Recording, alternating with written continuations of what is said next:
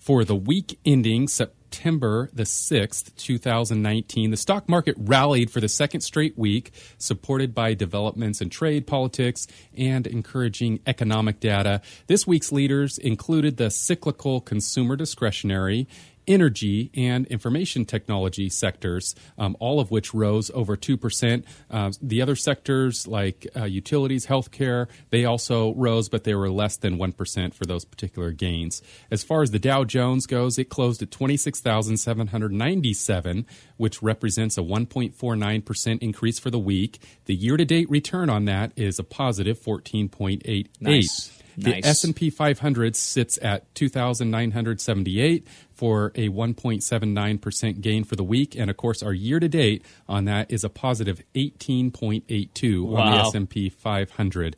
Small U.S. companies were also up a little bit less than a percent for the week. Their year to date return is 11.61. International had the strongest showing of those three indexes, uh, up 2.16%. So that brought their year to date gain to 9.46 or 0.45, and the 10 year treasury is at 1.55.